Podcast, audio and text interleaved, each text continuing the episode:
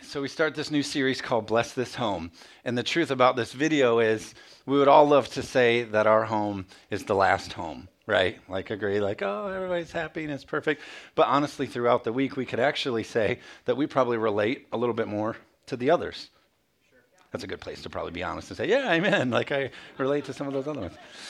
And here's the thing is in church, and especially, um, you know, as we as we come together and, and we talk and series and stuff, a lot of times, you know, we get up here and it's all good, of course. It's not, we're not doing anything wrong, but you come to church every week and it's this, you almost feel like you have to come and put on the mask or put on the show of, yeah, you know, all the sermons are believe more, go higher, God's got greater, everything's perfect, you can live in the glory cloud, and we can do all these things. And that's true. Those are prom- that's true.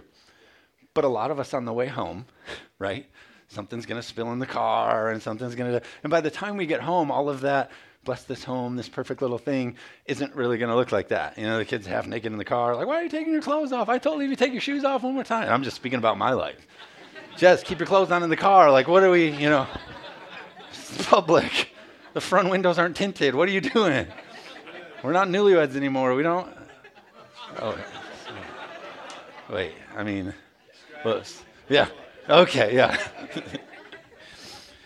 so here's the deal. Like, really, you know, we love to say, uh, you know, every day of our life is the last home, but we can relate to a lot of the other homes. And, and, and honestly, most days, it's easier to probably relate to some of the other. But here's the thing God knew that. And Jesus, even when he came and spoke and taught us, he taught about ways and things that he's like, look, I know you're going to identify with the other houses. I know you're going to have days that you're the other houses but you can do things and pray things and believe things that help move us closer to the home that we want to be and to the blessed home and, and the, the, the goal house that we're really going for. And um, so today, you know, the next it's the start of five weeks that we're going to be talking about what does it look like to call blessing on our home? What does it look like to live uh, you know, in a blessed home or a home that is blessed by God or that we call blessing on our house. And so we're going to set it up today, and then the next few weeks we'll we'll kind of dig a little bit deeper into it. So I want to jump right into it. Proverbs 24, verses 3 and 4. Uh, would love for you to take notes. Um, this sounds really funny. It's like a major announcement. Um, uh, it just is funny because we're a year and a half old church, but um, the church, we literally use a Walmart printer. And uh, we're really excited because a year and a half in now, we've officially ordered an office printer. Somebody say amen. like, yes. And the reason I bring it up is because we're going to be able to start printing some like bulletins, some handouts, and some some you know weekly stuff. And so on that's going to be a place that you can take notes because that's what it's all about is uh, being able to take what God spoke to you and go back and look at it and study it and remember it. And so we just want to be a place that, that is in God's word and takes notes and, and, and keeps all this because I believe God can remind you and, and encourage you in it even more than just here on Sunday. So, Proverbs 24, verses 3 and 4, it says, By wisdom a house is built, and by understanding it is established.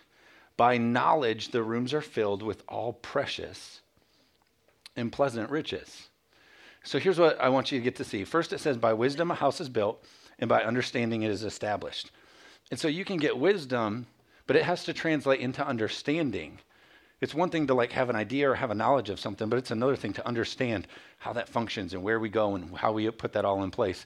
Um, my example that you hear me say all the time is that uh, we always say this: the largest gap in the world is between what we know to do and what we actually do we all know that you know we should exercise more, we should brush our teeth more, we should do all these things that we know to do, but the and we should save more money, we should do all these things.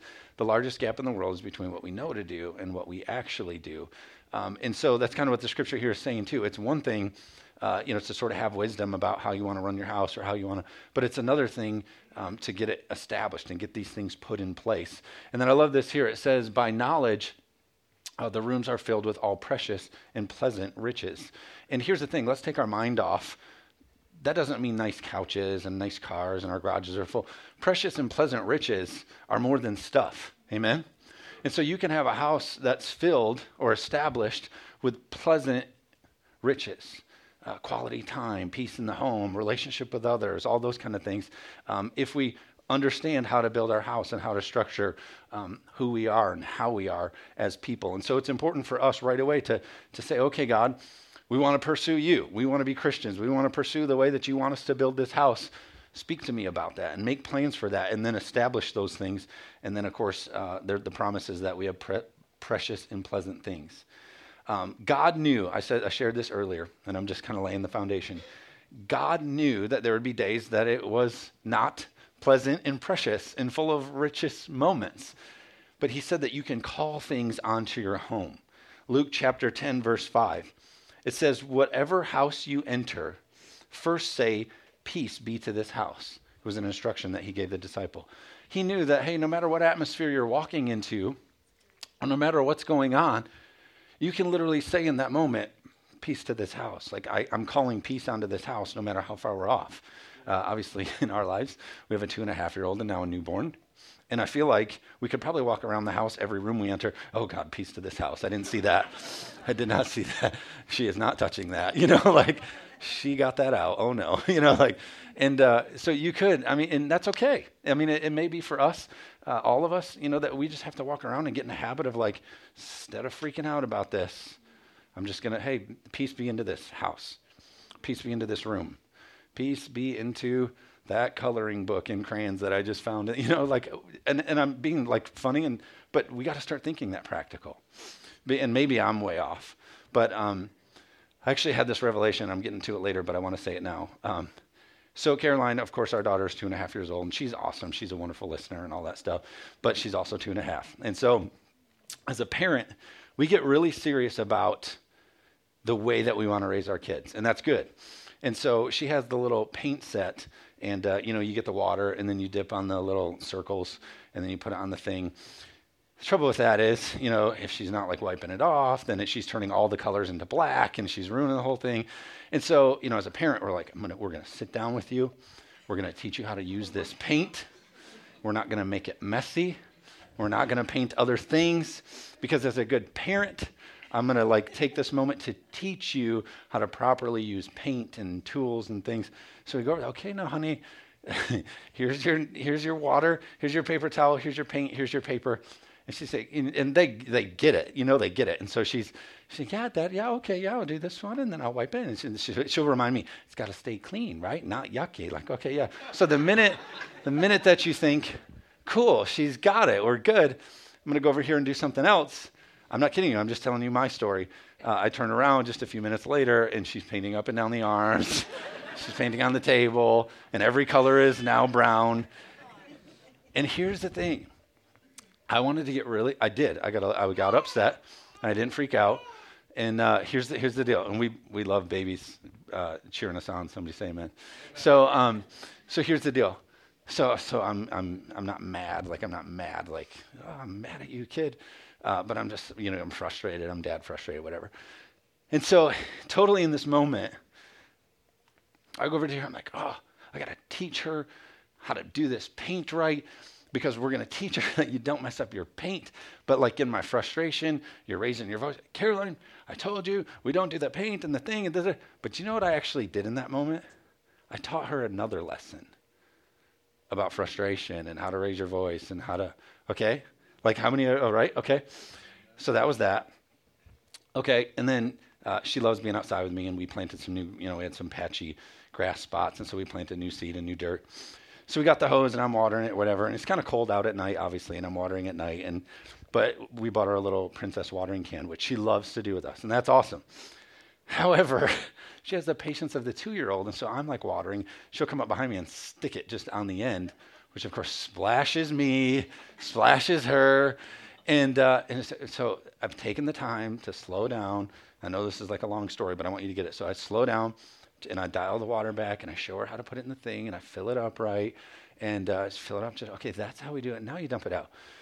She comes back in and sticks it under again and it sprays everywhere and it gets her all soaking wet. And it's just like, and in the moment I get frustrated. Caroline, I told you. Now, my concept is I'm going to be a good parent here. And I'm going to teach her how to fill that can just right. And I'm going to, but what I'm actually doing by outburst of frustration and yelling, I'm actually teaching her a whole nother lesson. And so I wanted you to know this when we're talking about peace into the home and God bless this home. Sometimes the lesson can be bigger than the lesson. So in our lives, when we cast peace in the home, yes, nobody wants to come home to the mess that a little one and the sandwich they stuffed in the seat crack and all that. None of that is good. None of that is good. And all of it should be fixed and corrected and taught. But if we're teaching them a bigger frustration or a bigger lesson about how we get frustrated or lose self-control, all those kind of things, then have we really done it? Like really at the end of the day, what's more important? That they use paint right or that we react right? Amen? Because the boss, the employee, when they get older, isn't going to be like, hey, you're, you're kind of a jerk and a hothead, but you do paint pretty well with that kid's paint. I want you.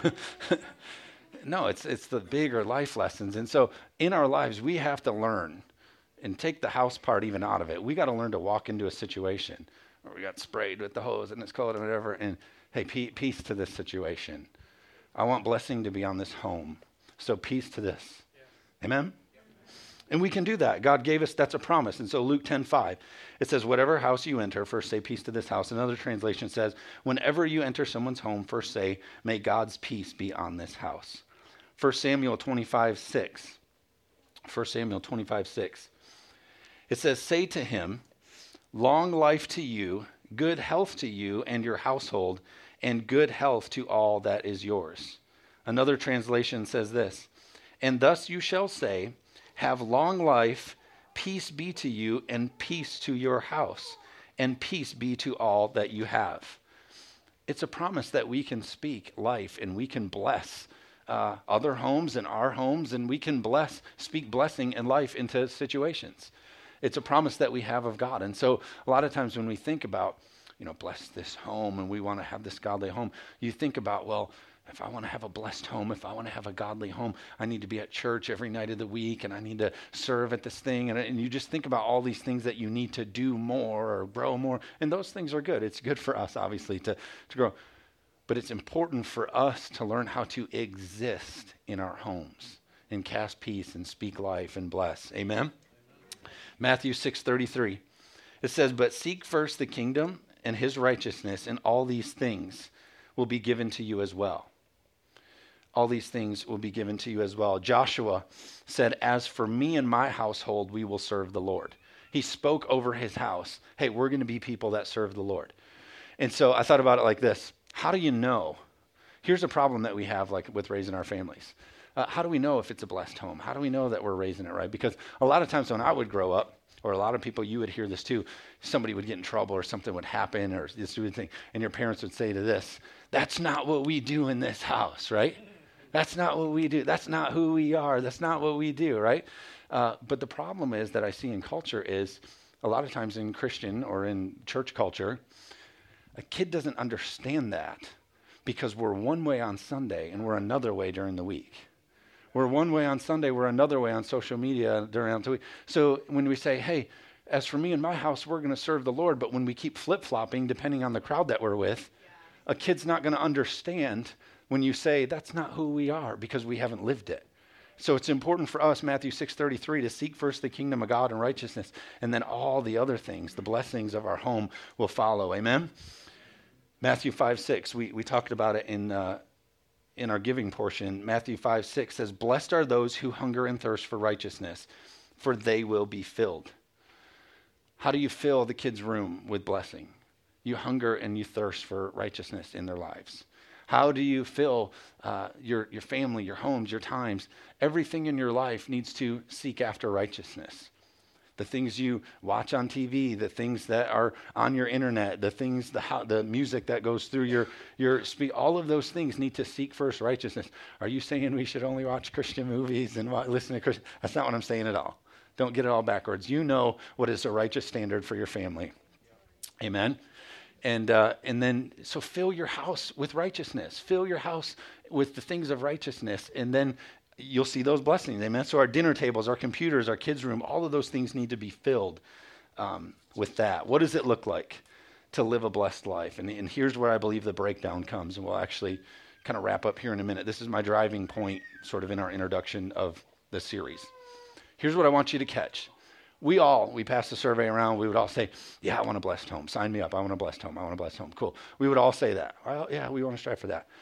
But the problem is, unless you set a goal, unless you set a target, unless you identify what that actually looks like, how do you know if you're operating in it?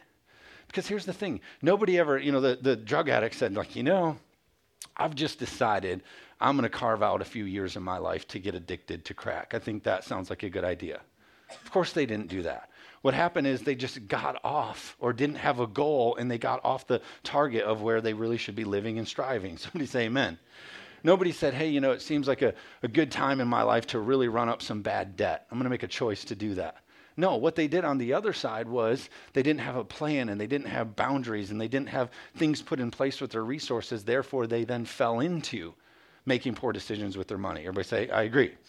It's the same thing in our life as we're trying to live and strive for a blessed home. What are your goals? What does it look like? What uh, is important to you? They did a study, they polled marriages, and they asked the marriages, they said, uh, of these major things, and I won't list all of them, but of these major things, finances, life goals, like talking about retirement and what you want to do, and just a lot of the major factors in your life how you spend your money, where you spend your money, what your plan is to get out of debt, how much you're saving, all this kind of stuff. When they asked the married couples if they both had a plan that they were both in agreement with and they could share, like, yep, this is our plan, this is our goals, this is what we're doing, only 23% of the uh, married couples could actually say, this is our plan, this is where we're going. Only 23%. So that means all the rest of them are living in a way with no goal, just come what may, whatever happens, no communication, no real plan. And I think if we pulled this room, myself included, there's be a lot of areas that like we don't have a plan. Who would agree? Somebody say amen. And uh, it's important to follow God, obviously, and trust God. And I don't want you to be the people like, go home, make a plan, and stick to it, and don't ever change, because God's got to lead you and all that kind of stuff. But the scripture or the saying that says, uh, uh, failing to plan is planning to fail. I mean, you're just never going to make it. You're never going to have the blessed home that you want. Uh, in the in the life that you want without setting together some goals. No one intends for bad stuff to happen. What's the difference between successful people and people that keep falling or keep missing it? Uh, I think you could, if you peeled it back, you could see people that continually have success in their life or in their business they've found a way to set a course and go after it. A lot of people that have had a lot of bumps in the roads, and obviously we all have curveballs that hit us, and it's not our fault, and it's nothing you did. But a lot of people that keep missing or tripping, uh, it's just because they, they didn't set the course. Amen? I thought about it like this. Um, one thing that really hurts us from uh, having a blessed home or setting the home that we want is the way that we gauge what we think is the proper bar. The scripture says, Blessed are those who hunger and thirst for righteousness. The other scripture we read that says, Seek first the kingdom of God. Here's the thing a lot of times, the way that we measure things in life is the lowest bar a lot of times, especially when you're a teenager. I was a youth pastor for 10 years, and hey, man, come on, you messed up. Why'd you do that? And you know, you know better than that, or whatever. And then the response is always, well, so and so is doing this, and it's the lowest bar. You know, it's like, well, and, and so we have this mindset of if I'm just a little bit above that, but God could have designed you for way up here. God's plan for you could be way up here, and the only thing you're measuring is down here at the bottom. Somebody say that's good. Amen. And so that's the trouble with culture you know, we're just we're keeping up with people on Facebook and we're keeping up with people on TV and we're just measuring it by based on all these unrealistic measurements. And we're and we're saying, well, at least I'm a little bit above that. At least I'm not that. Yeah, but God could have you here. So when we set our goals and when we think God and when we uh, put Him first, you can't measure your uh, goals for your blessed life or your blessed home based on those around you. Amen. Is this okay? You guys doing all right? The old saying says this if you aim for nothing, you'll hit it every time. At the end of the day, if you got no goals, you have no plan for how you want to raise your kids and, and raise your family, if you don't have something that you've put in place, you're bound to miss it. So we have to make plans and we have to stay faithful to those. Matthew chapter 25, verse 21 says, His master replied, Well done, good and faithful servant. You have been faithful with a few things. Now I will put you in charge of many things. Come and share in your master's happiness. God put laws and principles in place, and one of them is like this Hey, you be faithful in the little things, I'll continue to promote you and grow you. Same thing in our life. If I water the grass tonight and I keep my cool, now everybody's going to be like, I think our pastor's got a problem. he talks about my neighbors are actually here. I won't point them out to embarrass them, but they could tell you that they haven't seen me throw Caroline across the yard yet. So, um, maybe for fun, like she likes it, but not not. Maybe if I just woo while I'm doing it, like, woo, we're having fun. Kidding, obviously. Um, but for me, faithful in the little, you know, whatever it is for you. What are the what are the mindsets that you have that keep tripping you up? Overcome those. Have self-control. Start beating those things one step at a time. The scripture says that he was faithful with few things, few little things. God doesn't ask you to jump every time. Hey, I'm going to need you to jump to the top of that mountain. It's climb. Be faithful in the few things. The laws and principles that he set up are hey, be faithful, be faithful, be faithful. I'll take care of you along the way. I'll get you where you need to go. Stay faithful, and I'll make you ruler over many things. And then you can come and share in the master's happiness. Amen? I'll close with this, Lauren, if you want to come play. It said, faithful over the little things. I think a lot of times what we like to look at is the big thing the big thing, you know. Uh, well, you know, we have a plan to get our kids to college. You know, like, oh, we have a plan to get them in the, the right school in the right neighborhood. But the everyday living, the little faithful things. Are you, are you pushing back the distractions, your busyness, all of the things that are stealing from you? Are you pushing all that away so that you can be focused in the little everyday things in your kids' lives? Or are we just going, well, I'm working hard so that they can go to college, the big thing. College is great, that's a good thing. But I promise you, at 18 years old,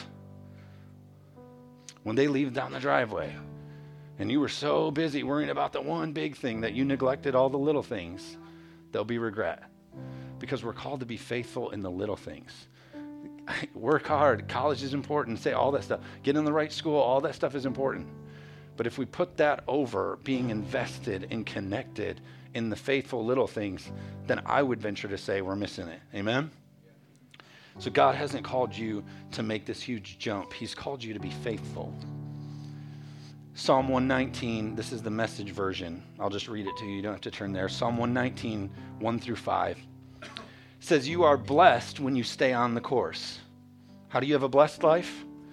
You're blessed when you stay on the course walking steady on the road revealed by God. So that's the seeking God.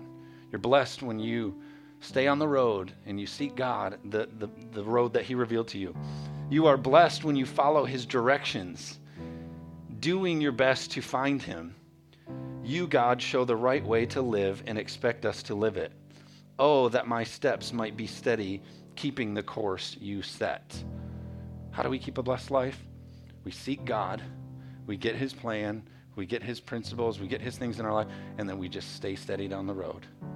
We stay with God. We just stay on the course because he keeps us. Amen?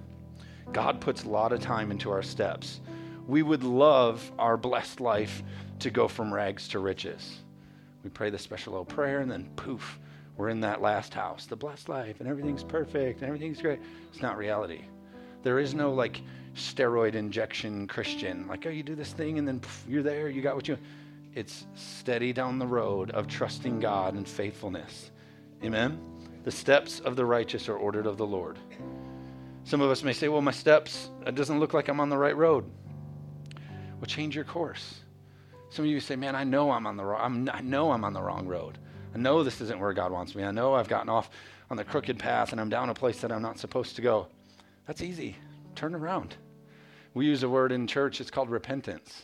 And we say, oh, that sounds like really churchy and really. No, it's just saying, like, whoa, God, I've gotten off on the wrong course. I repent. I need to change. I need to go in a different direction. Go get yourself steady on the road. And then blessing will follow you. Amen? Why don't you all stand? We'll close with this.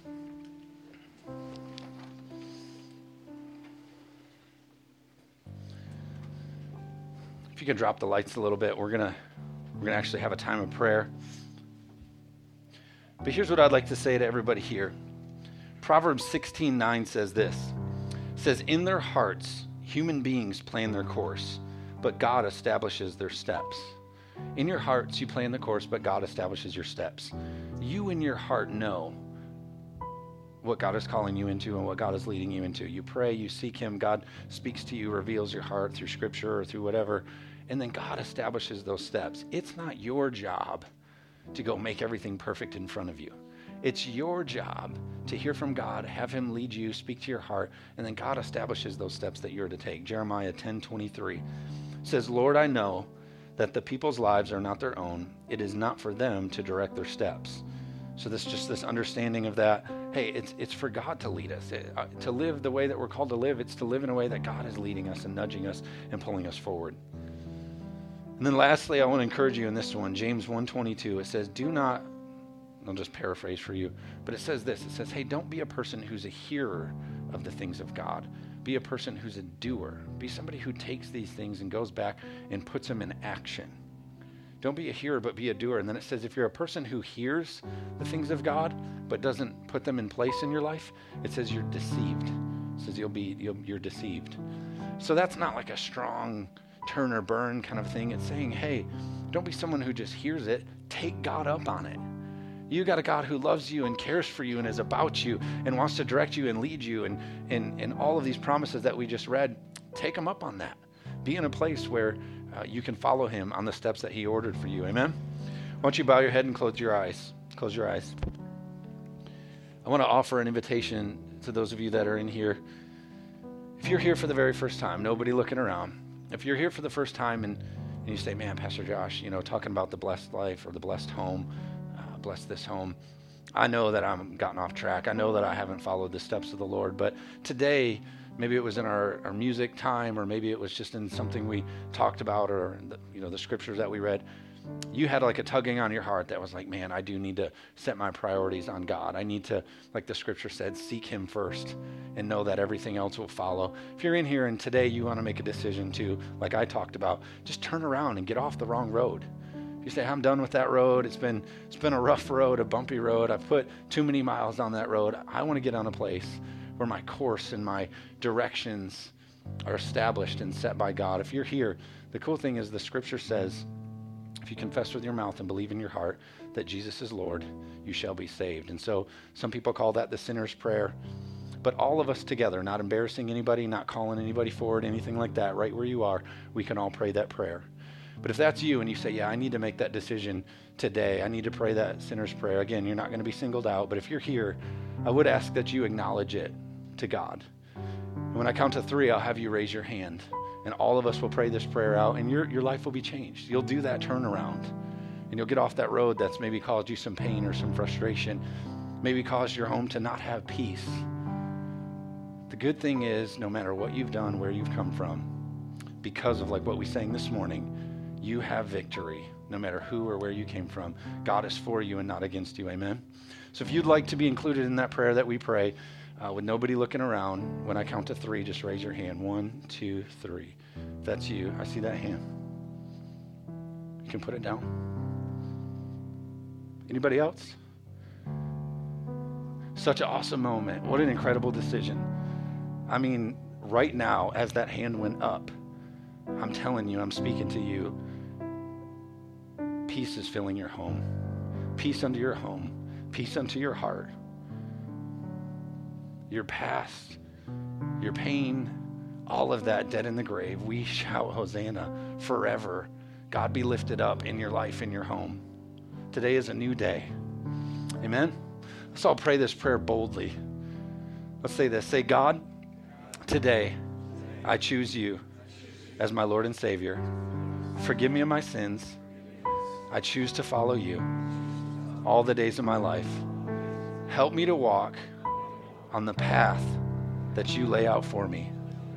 In Jesus' name, amen.